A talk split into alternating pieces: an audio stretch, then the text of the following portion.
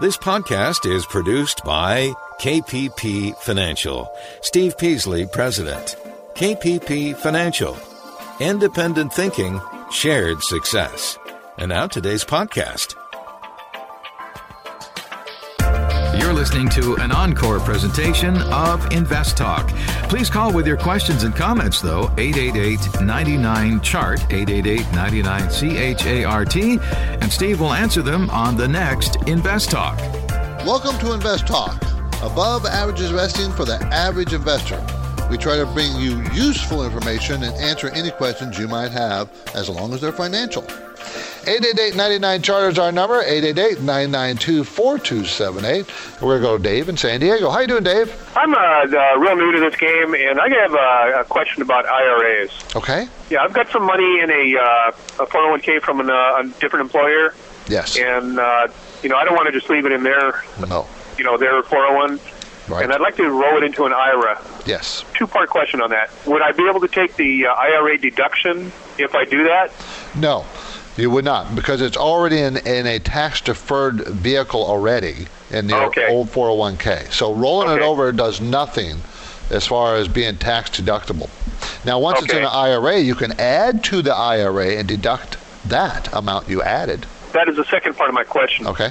I've heard a lot of talk. You know, you can have this and that in an IRA. You can have stocks, bonds, Right. blah blah blah. How exactly do you do that? Okay, very good question. First of all, a 401k, if you work for some an employer who offers a 401k and then you stop working for them, the best thing to do is roll that into an IRA. But the question is, how do I do that? It's very, very easy. Depending on what you want to do with the IRA. Of course, with a 401k, you have choices in mutual funds. You can roll that 401k into like a Fidelity, a Vanguard, Schwab. I actually prefer Schwab, but believe it or not. Into an account, and all you do is go to them and say, I want to enroll my 401k that I no longer work there at now into a new IRA, uh, let's say at the Schwab program where I can pick all, any and all mutual funds, no load mutual funds I want and they'll be happy to do that. We do it all the time where someone comes to us and wants to roll it into one of our programs. We do it for them. We, of course, have to get the paperwork, but we do it for them. We roll it from a 401k into a custodian, maybe Bear Stearns or Schwab, or, you know, there's many of them. And then from there, we manage the money on the IRA. Now, there is no tax consequences when you roll it directly from a tax deferred 401k to a tax deferred IRA. It's also not a contribution to an IRA because it's going from, you're just swapping. It's, it's an equal trade. And once you open an IRA, you can now add money to that IRA if you wanted to. You can contribute to the IRA. And of course, there's depends on if you make too much money, you can't, but that's a pretty big number. You just go to whomever you trust that you want to roll this into. It could be a bank. And you want to just put in a savings account, you go to the bank and say, I want to roll this 401k into a savings account. They'll help you with the paperwork. It's very, very simple, Dave. And if you have more questions about it, just call me at the office, 800 557 5461. 800 557 5461. That's my office number. Be happy to discuss it at length with you. Thank you. Thanks. Let's talk to Gwen in Castro Valley. How you doing, Gwen? Good. How are you? Doing great. I'm a big fan of buy and rebalance the portfolio, Okay. and I'm wondering what out there is going to work better over the next 20 years than buy and hold or buy and rebalance. Nothing. If you're talking about 20 years, Gwen, uh, buy and hold will work over that length of period of time. It hasn't worked in the last 10 years. Have you noticed? Buy and hold. But when you say rebalance, that's kind of key. Rebalance how and into what? Okay. Uh, in an economic recovery, when in every economic recovery in the history, when the stock market the stock market will rally six, nine months, sometimes twelve months before the economy shows any growth. Okay, in that the stock market recovery, the best stocks that move the fastest are going to be your small cap growth stocks. They've always done the best coming out of an economic recovery. So, if you're saying I need to rebalance out of these bond funds because interest rates are so low and bond funds may not work going forward for a while, maybe I need to rebalance into a more aggressive stance. I would agree with you. Well, wouldn't your asset allocation determine where you should be selling and buying? Well, but some of the I like asset allocation. I don't want to disagree with anybody on asset allocation, but it depends on. I, I disagree with people who blindly asset allocate because they say I need to have this much money in bonds and this much money in stocks and this much money in precious metals or mining. See, so when you rebalance, again, rebalance into what areas. And the asset allocation, sometimes it's better to be over here than over there. And you know, those people who just asset allocate across a broad spectrum, I think are doing it wrong. Thanks for the question, Gwen. Appreciate it. You can call right now and be part of the program. Let's hear about what your talking point is. 888-99 chart, 888-992-4278, and you get through right now.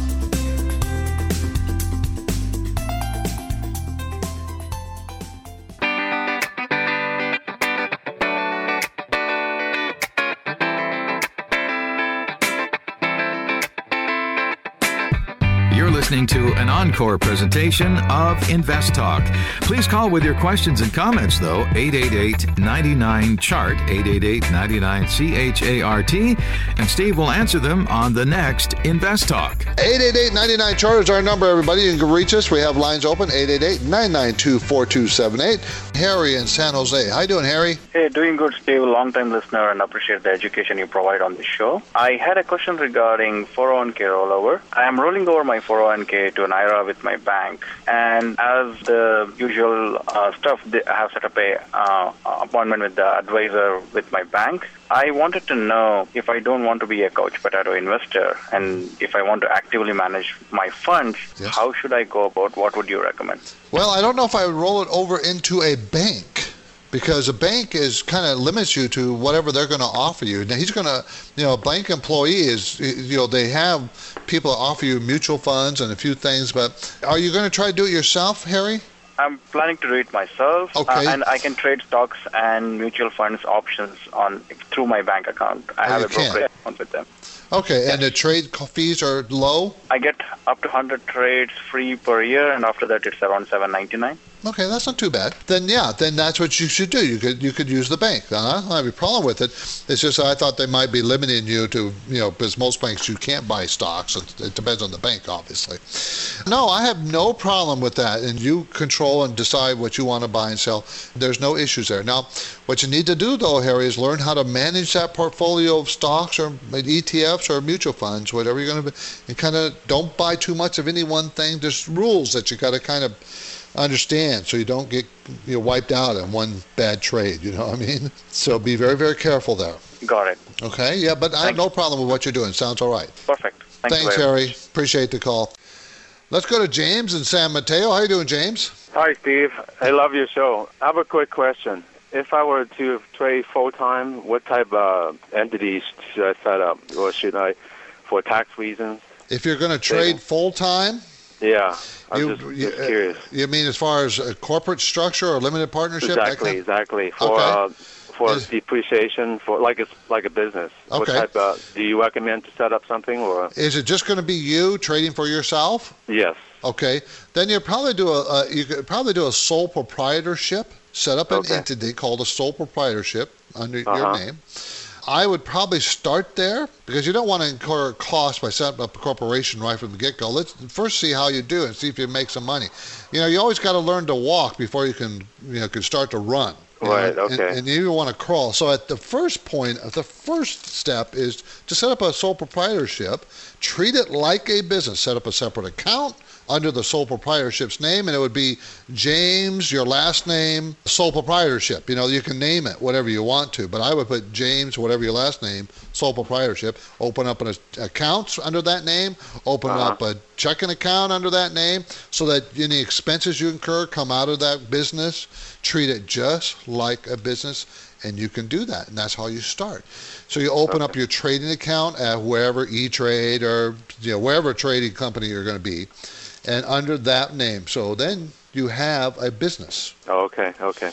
Now you can also take on clients, by the way, up to $25 million in, in other people's money without having to file anything with the SEC. What do you mean by that? You mean like So let's say uh, you- do you let's- just trade the account, or do Yes. you like kind of like Yes. okay? So let's Okay, say your so- brother says, you know, you've done so well, I'm going to give you a hundred thousand bucks. You trade my money too, or your uncle, or your neighbor. Well, you can take up to twenty-five million dollars without worrying about the SEC and doing filings and all those really headache things that they they make you do that I have Oh, to I do. see. Okay, so if you stay small, you're kind of under the radar system. I see. And I do know a lot of guys, James, who do that. They stay small on purpose just so they don't have to do the reporting. Oh, okay. Okay. Okay. Got it. Good Okay, luck with it. I hope it it. works for you. Thank you, Steve. Bye. Thanks, James. Our Invest Talk mission is to help you make better investing decisions. To do that on your own, thumbs up or thumbs down choices based on good, solid investing principles. But we need your questions to keep us on track. 888 99 Chart or click on Contact Steve or Contact Justin on investtalk.com. Jeff in Pleasanton. How you doing, Jeff? Hey, I had a question on uh, actually one of these pro funds, you know, counter Yeah. correlation funds. Yes. And I specifically on the one that tracks uh, negatively on the uh, NASDAQ 100. And I see there are two funds. There's a USPIX and a USPSX. And it sounds like they sort of track the same thing, but the difference seems to be that their loads seem to be different. I, Yep. I don't quite understand why. Want me to tell you why? Yeah. Pro funds is a very good fund family. They're like, like uh, Rydex. They have these negative correlated funds. But to answer your specific question, Jeff, Pro funds and Rydex both have different class shares. One is available to you, the public, you, and you can buy and sell them all day long. Another one has a fee built in there for us, registered investment advisors. Okay. So you don't want the one with the fee. no, in other words, a registered investment advisor, I can manage your money and I can Right. buy this particular pro fund and they'll pay me a fee just because I buy it. I see. You So don't want that one. And you'll find that the uh, net asset value is different. In other words, it doesn't perfectly correlate. The both of them don't. Oh, really? Okay. I guess I'm going to sort of assume the one with the lower load probably is the one for the public, but That's right. yeah, That's, yeah. that's one you want. There Yeah. is, there, both of them are no loads, by the way. It's a fee. That's a 12b1 fee. yeah, the management fee. The right? management yeah. fee, yeah. Yeah. So just be aware that that's why there's two of them. They do the exact same thing, but they're two Yeah. different class shares. Interesting. Okay. Yeah. Appreciate the call, Jeff. Okay. Thanks. Thank you. Jason, San Diego, how you doing? Good. My question is, why do mutual funds close to new investors? Very and if I start investing in a fund and then it closes, can I keep adding to my position in that? Very, very good question, Jason. Mutual funds close for one reason. And that reason is is they're getting too much money for what they invest in. They cannot put that money to work fast enough or they you know they have too much money period. One of those two reasons. If you already own shares, Jason, almost all of them that I've ever seen will allow you to buy additional shares. They just closed the door. The mutual fund closes to new investors. If you sold all your shares, shares, Jason, all of them, they would not let you back in. Okay. Now, sometimes they will reopen because sometimes they get the money too fast and they can't put it to work, and therefore they're going to have bad performance and they don't want that. So sometimes they reopen when they have, you know, six months later or so, when they've been able to put that money to work, and they'll reopen. Jason, when a mutual fund closes, that is uh-huh. a good thing. That tells you that those managers are not just looking at greed. Remember, when they close their funds, they close the fund. That means they're not going to take any more money. That means they they remember they earn their money as a percentage of the money they manage. So it's a good thing. If this mutual fund concentrates on small cap stocks, Jason, they uh-huh. should close once they get about three to five hundred million dollars, maybe a billion dollars in the man. They should close because small cap stocks are not very liquid. There's not very many of them. Does that help you? Yeah, that helps a lot. Thank Thank- you. Thanks, Jason. Appreciate the call. You're listening to Invest Talk, everybody. I'm Steve Peasley. We want to answer your questions. Our listener line number is always ready for you 888 99 chart. Beginning our experience, we're here to answer your question.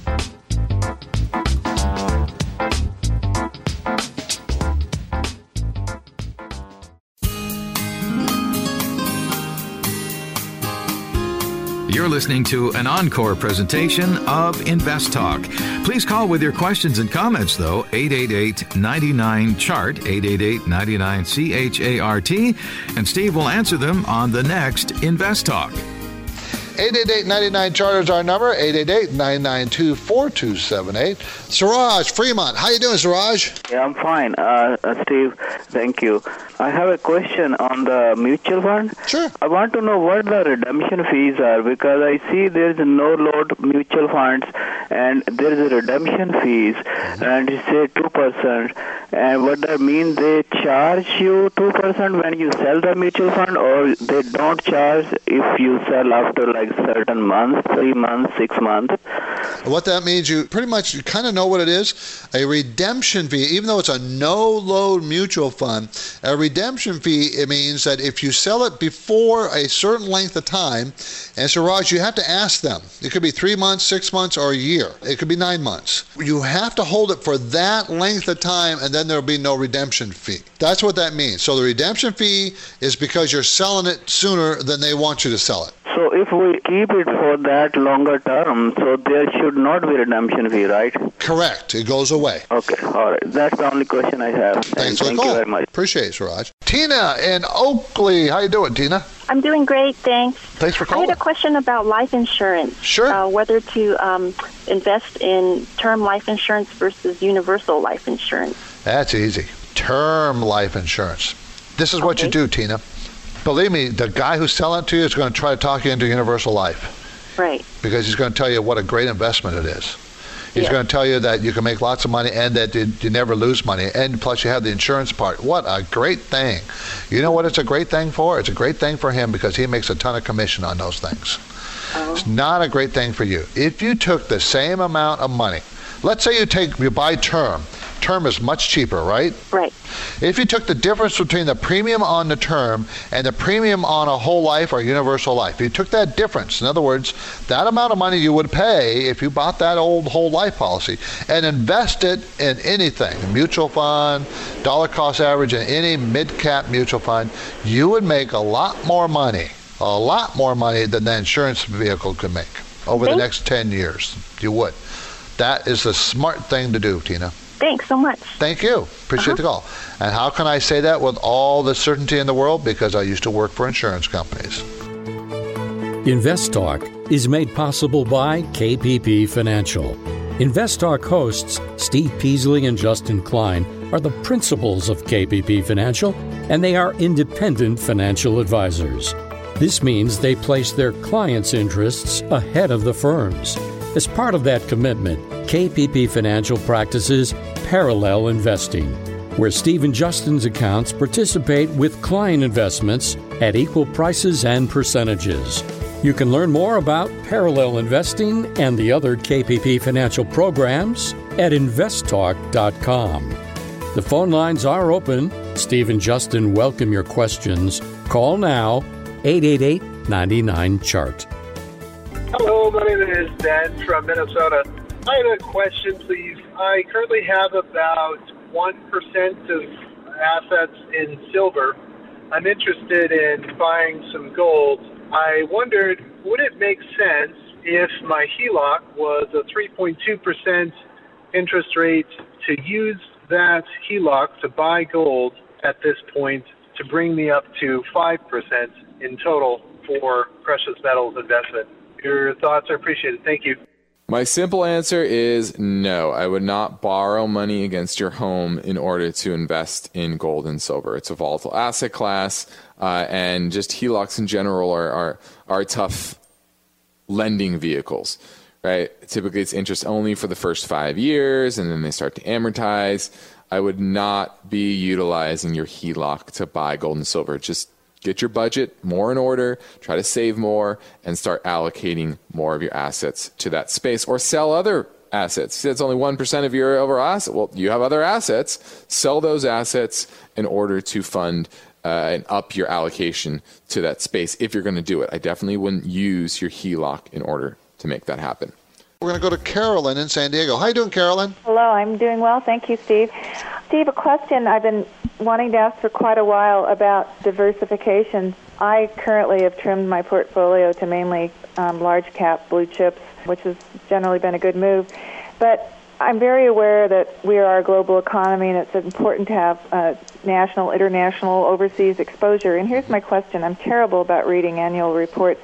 Is there a way when you have a stock such as oh, Exxon or IBM or Johnson and Johnson to figure out how much, what a percentage of exposure the company has to overseas?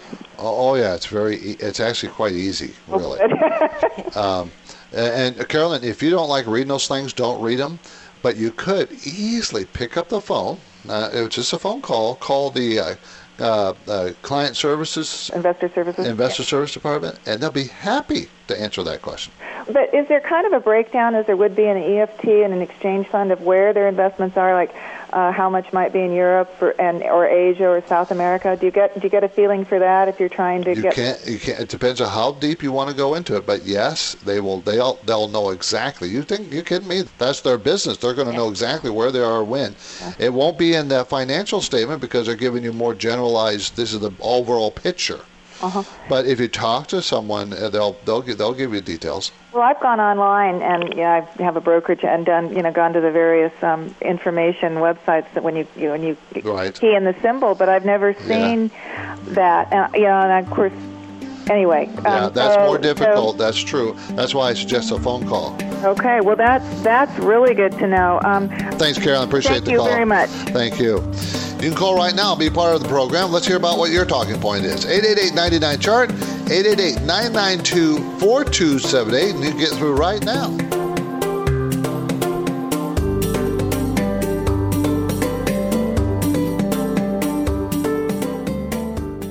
Let's say you've been thinking about learning a new language. Okay, why? I mean, how would it come in handy? And where would you want to use it? Could it be that you have an upcoming international trip? Or maybe you want to connect with family members or friends from a different culture? I think you should know about Rosetta Stone. With millions of users, it's been the world's most trusted language learning program for 30 years. Rosetta Stone is available on your desktop or as an app with Audio Companion and the ability to download lessons offline. Rosetta Stone truly immerses you in the language you want to learn. It has a built in, patented speech recognition engine called TruAccent. So as you practice speaking, you'll get feedback on how well you pronounce words. With Rosetta Stone, you pick up a language naturally, first with words, then phrases, then sentences. It's an intuitive process designed for long term retention. You really learn to speak, listen, and think in your new language.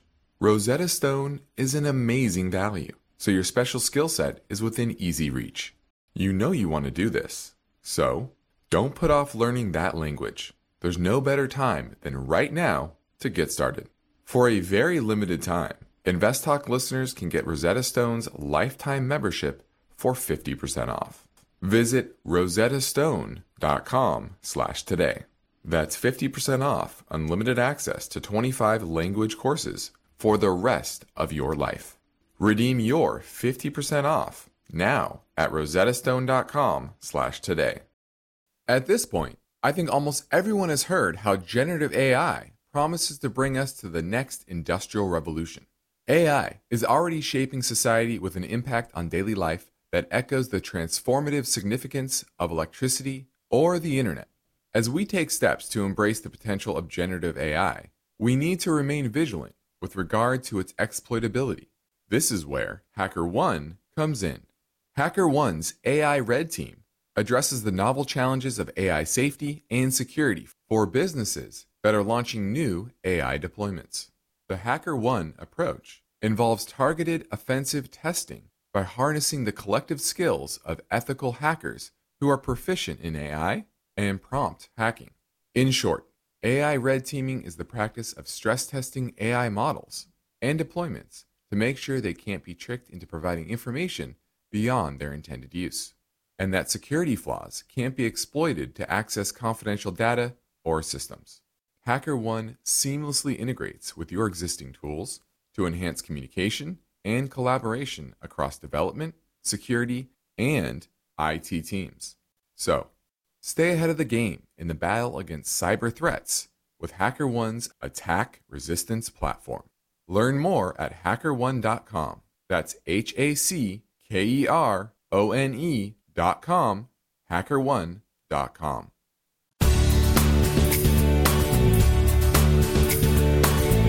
You're listening to an encore presentation of Invest Talk. Please call with your questions and comments, though, 888 99 Chart, 888 99 CHART, and Steve will answer them on the next Invest Talk. Beth in Fremont. How you doing, Beth? Good, thanks. My question is, I have uh, ten thousand dollars and I want to invest it Okay. to uh, make it bigger. What's the best way to do that? Do you know what ETFs, Beth, are? No, I have not. Okay. Obviously, you've heard of mutual funds, right? Yes. So the best way for you to start would look at some no load, no transaction fee mutual funds. That means you don't have to pay anybody a commission or a fee to buy or sell them. Okay. And there's lots of them out there. Just as many loaded ones, meaning ones that pay commissions, as there are no load ones, the ones that don't pay commission. Now the problem is if you go ask somebody, you know, a broker or somebody, I want to buy some mutual funds with this ten thousand dollars, what they're going to do is say, Sure, here's these funds. These are really good funds. Buy these. And they're all going to be loaded funds, commissions. Okay, you don't need to do that. Commission, they usually take 5% off right off the top. 5% in the hole from the day one. I hate that. Do not do that. Okay. You can uh-huh. buy no load funds, and you can go to morningstar.com. Morningstar.com. Okay. And they'll give you lists. You just go in there and say, I want no load funds, uh, zero commissions. Make sure that that's what you have in there for the search, and they give you a bunch of them. Or if you send me an email, Beth, email at, just go to my website, investtalk.com, hit the contact us button. It comes right to my desk, and say, I would like a list of some no load funds, and I'll give you a handful of them. Oh, great. You then have to go get the prospectus and look them up. You know, I have to say that because that's the rules. Uh, Uh, but I'll tell you what they do briefly, and then you can just pick from there if you want to. That's wonderful. Thank you very much. Thanks, Beth. Appreciate the call. Bye bye. Trust me, over a long haul, the place to be is the stock market. You know, people tell you, well, the real estate market is better. Well, it is because you get to use leverage. Okay, you put 10%, 20% down, you get to borrow all that money, and then you you can double your money in a short period of time uh, if the market's decent. Not in the next few years, I can guarantee you that. But, well, yeah, that's because you're borrowing 80, 90% of the cost. Do that in the stock market, I could beat the housing easy. Not a problem. I beat that. But you don't do that in the stock market. You use your cash. You don't borrow money. You rarely borrow any money. And when you do, you borrow very little. Not 80, 90% of your investment. That's the difference, everybody. The big difference. So when you have people tell you, well, the, the real estate market returns more money, well, it does cash on cash. In other words, you put 10% down and you borrow 90%, the property only has to go up 10%. You doubled your money. You made 100% return on the money you put into it because you borrowed a lot of money. You know, think about what you're doing. How much risk are you taking? 888-99 chart is our number, everybody. You can reach us. We have lines open, 888-992-4278. Jason, San Diego. How you doing, Jason? Good, good. I recently changed jobs and I rolled my 401k over into uh, a IRA, and it's got about fourteen thousand dollars in it, and that's about all the investments that I have. Now I'm wondering what do I do with it? It's not really enough money that I feel like I should invest in individual stocks. Do I buy mm-hmm. a mutual fund or a couple mutual funds, or what do I do with about fourteen thousand dollars? You buy several mutual funds, not one, not two. Maybe at $14,000, I would probably buy maybe four. Okay. Okay? If you're in a 401k, you may not have very many choices, though. Well, I rolled it over into an IRA now that I changed oh, okay. jobs. Okay, So okay. that's why I'm wondering what do I do. I only had limited choices before, Right, okay. and now uh, it's wide open. Okay. I would roll it over into either Fidelity Investments, you know, where all the Fidelity mutual funds.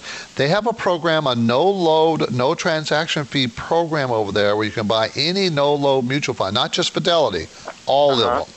And so does Schwab. They have what's called a Schwab One program that does the same thing. I'm not pushing one company over another. I don't, you know, I don't have an axe to grind either way. Sure. But they have programs that you can buy a number of mutual funds, no load, and no transaction fee. The problem they have, though, is there's usually a holding period, which I don't like. 90 days, you can't sell it within 90 days of your purchase. But you're probably not going to sell it that soon. But, you know, for me, I don't like the restrictions. But for you, it'll probably be fine. Then once you do that, you want to pick some good funds, some very good funds. Where's the custodian now, Jason? Scottrade now. Okay, Scottrade is not a bad place to be. You can buy mutual funds in Scottrade. Even if you buy no load funds, Mm-hmm. They might charge you a trading fee. It's called a transaction fee. Find out what that is, okay? And my guess will be between twenty and thirty dollars. Okay. You can do it from Scottrade. Just find no load, no transaction fee funds. They've got a list of hundreds of funds Okay. that are like that that say that they're in their program with no commission or fee or Oh, perfect. They don't have a transaction fee? well they've got a list of funds that don't and it's a pretty respectable list Then you're going to pick from that list, Jason, because I guarantee you there's at least four of them over there that are pretty good quality funds. Look for good mid cap and maybe small cap growth and value, and also one of your four picks should be a international fund. okay Maybe 20% in the international. because I had debated over whether to have four funds like you just mentioned or just get one total market or S&P 500 or some I understand that, and one of your funds could be an index fund. That's not a problem. I- If you're sticking with the market for long-term index funds, are fine. I would suggest, though, that you can probably do a little bit better if you find a good good manager of the mutual funds. So go to Morningstar.com and check out the funds. See what their ratings are. See how they're done against their peer group. Are they always in the top tier of their peer group? If they are, that's the fund you want. when you look at the Morningstar and they have four and five star funds, some folks have told me that five star fund is maybe all played out and that you might want to look for a good four star fund. Is that correct or no? I, I'm right in line with those folks. Whoever told you that, I like three and four star funds. The underachievers that are trying to be overachievers, as opposed to the overachievers that have already achieved. I have found in my studies that five star funds generally underperform going forward. Should I be worried about the size of the fund at all or no? Yes. Well, you're asking some good questions. I like not to have more than a couple of billion dollars. I like to have a few hundred million dollars under management. I don't like the big ones. Why? Because they become the whole market and you might as well buy an index fund. Yeah. So stay away from the big guys. Okay, well, thank you very much. Thanks, Jason. Appreciate the call. Very good question. See, now that's a perfect question for everybody else to listen to. It's a really good question. A quick reminder if there's a term that you hear mentioned on the program but you're unclear about what it means or you have a question about it, we want you to ask. It's very likely that you're not the only one with that same question. 888 99 Chart. Okay, remember, we love beginner questions, so we welcome your question at 888 99 chart. Now, what is the question? Steve, I got a question for an income portfolio. Uh, part of it, preferred stocks. Yes. You get them for five and a half, six, six and a half percent. Yep. What do you think? What's your idea? I I like it. If you're looking for income, income, everybody, now that's what George said. He's talking about an income portfolio. He's looking for income coming into his portfolio. You can buy some really good stocks, preferred stocks, really good companies, and buy their preferred. And a preferred stock, in case you're not aware of it, you have the you have the common shares and the preferred shares. Not every company has preferreds. Preferreds are stocks that act like bonds, okay? They pay a dividend yield. So your preferred, your yield is pretty safe. Now, there are different kinds of preferreds, George, and you probably know that. Convertible preferreds, you probably, I don't know if you've gotten those. That's when they can convert to a common stock if, if they go to a certain price. What happens, everybody, is George is going to collect his 5, 6, 7%, whatever the yield is on the preferred stock. And if the stock value goes up on that preferred, he may also get capital gains. It does not, though, go up like the common stock. It doesn't go up in lockstep, no, or down in lockstep for that matter. They don't, don't they're, they're more stable, I would say. George, I kind of like the idea as long as you buy an underlying company that's very strong. That's what I'm looking for. Okay, George. Thank you. Thank you for the call. Okay, let's go to Jay in Cupertino. How you doing, Jay? Uh, good. I got a question on the uh, the technical analysis uh, software package out there. Uh, you know, like I saw the MetaStock uh, demo a couple of weeks ago. So I just wanted to get your comment on if you're using MetaStock or any package like that, which can, you know, uh, uh, with the real-time data, can, you know, you can, uh, ca- with a lot of oscillator built in and can generate a buy or sell signals like that. I will tell you this, Jay. We do use a technical analysis program called Advanced Get by eSignal, but it doesn't give you buy and sell signals. My experience with buying things like MetaStock, TC2000, and there's several those out there. The signals, to me, are always great looking back, but are not very good looking forward. You know, they'll say, "Oh, you should have bought it here, and it would have went up." Yeah, well, but you didn't tell me then to buy it there. You know, I find, Jay, that they don't work very good. I know some of those programs, when it says to sell, that's probably when you should think about buying. And when it says to buy, it's probably when you should think about selling. Because they switch at the tops and bottoms. They have a buy signal when it runs up for a while, then they buy. They have a buy signal because it's run up for a while. They think it's going to run up forever. Not in this market, it doesn't. Then when it runs down, they have a sell signal because it's coming down. Then all of a sudden it switched the other way. It's pretty difficult. Be very careful, Jay. There's nothing wrong with them because they give you a lot of information, oscillators and advance-decline lines, all kinds of studies. And if you get good at it, you won't need them. You'll do it yourself. This is Invest Talk, made possible by KPP Financial. As an investor, you've seen the volatility of the market. To prosper, serious investors need to make sure they are implementing an effective master design, a deliberate plan formulated with the right mix of strategic investing programs. KPP Financial offers such a diverse set of programs, and you can contact Steve or Justin at their offices in Irvine, California to start a conversation. You can also quickly see what you may be missing anytime when you visit investtalk.com. The phone lines are open. Steve is here, and he's ready for your questions. Call now 888 99 Chart. Mark in Berkeley. How you doing, Mark? Good. How are you doing? Good. Thanks for calling. Quick question. What would you recommend investors uh, emerging market portion of the total equity? And then uh, getting back to valuations, what's the historic relative valuation between the U.S. and emerging markets? You just mentioned some PE levels. I'm just curious how that relates to historic average. for the Historically, historically, the emerging market PEs are much less than ours because they deserve it. Because uh, in history, yeah. in history, they're very suspect in their numbers. Okay, so they're, they're, you, they, everybody wants better numbers, you know, that in our markets. They're scary. That's changing a little bit in recent history. And Peter, I think about 20 to 30 percent should have foreign exposure in your mar- in your portfolio. 20 to 30 percent of your over- overall portfolio. But Mark, that does not mean you should have that much in foreign stocks. Uh, for instance, if you bought Yum Brand and about a third of Yum Brand's profits are coming from outside the United States, well, there's a foreign exposure. That kind of exposure needs to be added into your overall exposure. Do, do you guys uh, break it down that specifically, like per company exposure, or do you have a, a rough target of your individual positions that are traded outside the We actually do break it down by our individual companies' exposure, and we, uh, of course, we bu- we own we own uh, ADRs, which are American Depository shares. In other words, foreign stocks that trade on our, our American exchanges, because they have to they have to report using general accounting principles like ours. So they, they have it's harder for them to cheat. They still can cheat, yeah. and trust me, Mark, they do cheat. But, but do, you know, I, I would you need to have some exposure because that's where the growth is. Growth.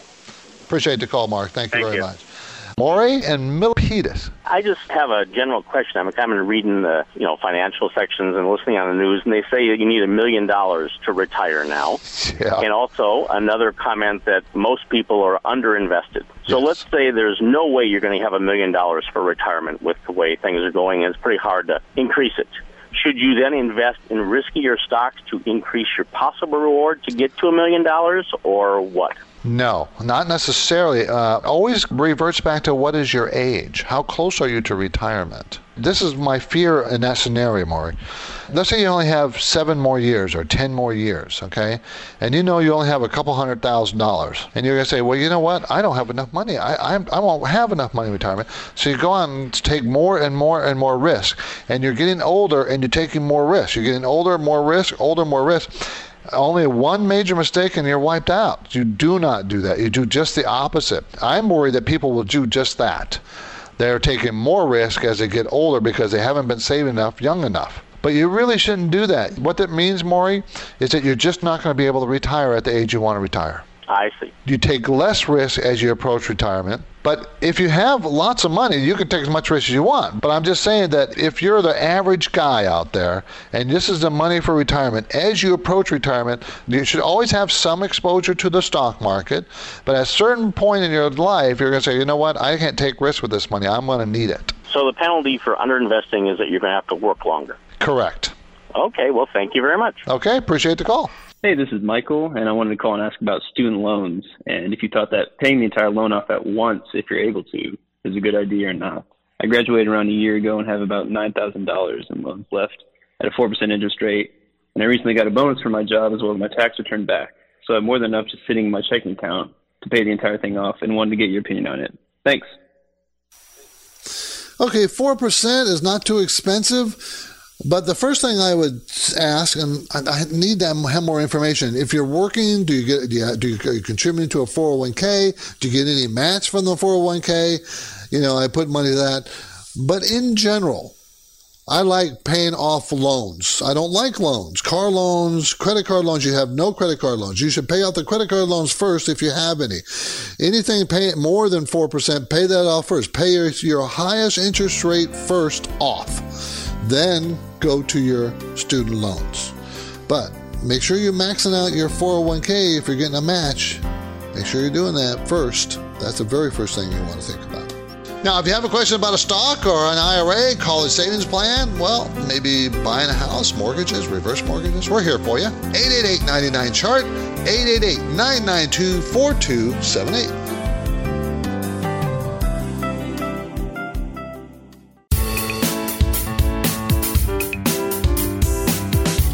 Listening to an encore presentation of Invest Talk.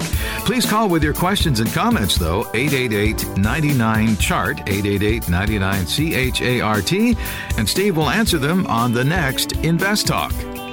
Robert, San Diego. How you doing, Robert? Thank you. One quick question. Growth rate, earnings rate, future earnings rate, or earnings times growth rate. Is it sales growth rate? No, you want to use earnings growth rate first. Then look at the sales growth rate because you can't have your earnings growth rate keep going up when sales is not. So you can't ignore sales, but I would like you to use the earnings growth rate to come up with the calculation. Okay. But if you see the earnings going up 20% and the sales going flat, then that 20% is probably not sustainable and you don't want to use it. And how would that vary if you were to use, say, forward earnings or projected earnings versus a forward PE to figure in the value of stock. Okay, I, I generally do it both ways forward PE and forward sales and growth. Okay, growth of earnings, growth of sales. And then I also use the five year PE range, low and high. What it does, Robert, is try to give you a box. Okay, this is about where you think it should go. This is a quick and dirty way to evaluate something, you know, to get a future value price of a stock. Excellent. You're a fountain of information. Thank you. Thanks, Robert. I appreciate it. Thank you very much. How to value a stock. Also, Robert, I'll just tell you real quick. My formula, it's earnings growth times next next year's growth rate times next year's earnings per share, only works really good on the mid-sized type of companies. Mid-sized, not really good on the really small ones, and not really good on the really big ones. Why? Because the really small ones grow very, very fast, or should be, and the really big ones grow pretty slow. So using that formula messes you up. It doesn't work as well. Let's go to Bob and San Ramon. How are you doing, Bob, there in San Ramon, Bob? Steve, I had a question about insider trading. Are there services that track insider trading and uh, Oh, yeah. produce reports? Yes, there are because they have to report. Insiders have to report their buys and sells. They have to report their options. They have to report everything. And yeah, Uh, Morningstar, Zacks, Data Graphs, many, many, many people report on the insider trading activity. You can find that information in a lot of places on the internet. Yahoo Finance is good, MSN Money is good, MarketWatch.com is good. Those all report those insider trading activities. Problem is, you have to find it. It's not like, oh, here it is. That's my problem. I see it on Yahoo, but I want a report where you don't have to go into each stock. Yeah, well, then, see, when you're talking about reports, then you're talking about people like me who buy those kinds of information. You had to buy it. Oh, okay. And, uh, you know, uh, uh, you know, if you're trying to trade your own, is it worth to buy that information? You know, inside trading is not a simple thing. People think, well, oh, they're selling. They're buying. Well, a lot of times when they sell, they're selling because their net worth is too much tied up in one stock. Bill Gates sold millions and millions of dollars worth of his shares, but that doesn't mean he doesn't have faith in his company. He's just trying to diversify. So it's a very difficult report. I think what's more important is insider buying rather than insider selling. That's what I would think too. Yeah. Yeah, because they have to use real money to buy. Real money. When they sell, it could be just options they're exercising that they got for free or a very low price. So selling may not tell you the story. But when an insider is buying heavily, the CEO and his high cohorts, that means they're having a lot of faith in their company. That means they may know something. yeah. you know what I mean? You know, somebody always knows something before you and I do. They always do. Yes, I think that's true. Bob, appreciate the call. Okay, thanks. Thank you.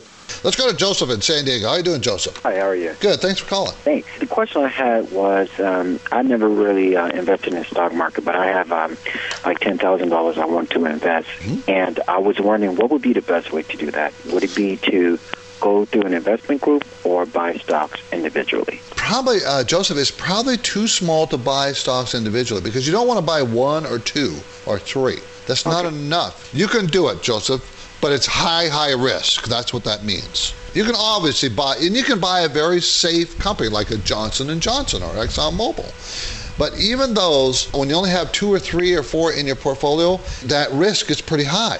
The best thing to do maybe is to buy an exchange traded fund, ETF. You know what that is? Yes, I've read about it. Okay, ETFs are all over the place. You can buy an ETF of the S&P 500. You can buy an ETF just for technology. Okay. You, you can buy an ETF for oil or oil services. You can buy an ETF, but what happens is these little ETFs have a group of stockings inside them, like a mutual fund. Okay. But they trade like stocks. It would probably help you a lot if you joined an investment club because you learn a lot. Okay. And if you have that interest, that would be good. Also, start reading some of the books. Get my book. That would be a good start. Or Peter Lynch's books. They would be a good start. My book is uh, Above Average Investing for the Average Investor. And Okay. it's, just, it's a pretty simple little book. You can get it at Amazon.com. But Peter Lynch has very good, easy books to read for beginners. Good luck with that, Joseph. I hope it works for you. All right, thanks. Thank you. Before we go, you can see more about today's topic. Go to investtalk.com. You want to contact me directly? Easy. Leave a message in the machine or go to investtalk.com. I'm Money Manager Steve Peasley, and I want to thank you for listening. Because of the nature of the interactive dialogue inherent in the format of this program, it's important for the listener to understand that not all comments made will apply to them specifically. Nothing said shall be taken to be investment advice, or shall statements on this program be considered an offer to buy or sell securities. Such advice is rendered solely on an individual basis, and at times will require that the investor review a prospectus before investing. Invest Talk is a copyrighted program of Klein Pavlis Peasley Financial, a registered investment advisor, which retains all rights. For more information regarding KPP's investment advisors, call 1 800 557 5461. Steve Peasley is president and Justin Klein, chief executive officer of Klein Pavlis Peasley Financial. And they thank you for listening and welcome your comments or questions on our 24 hour listener line at 888 99 Chart.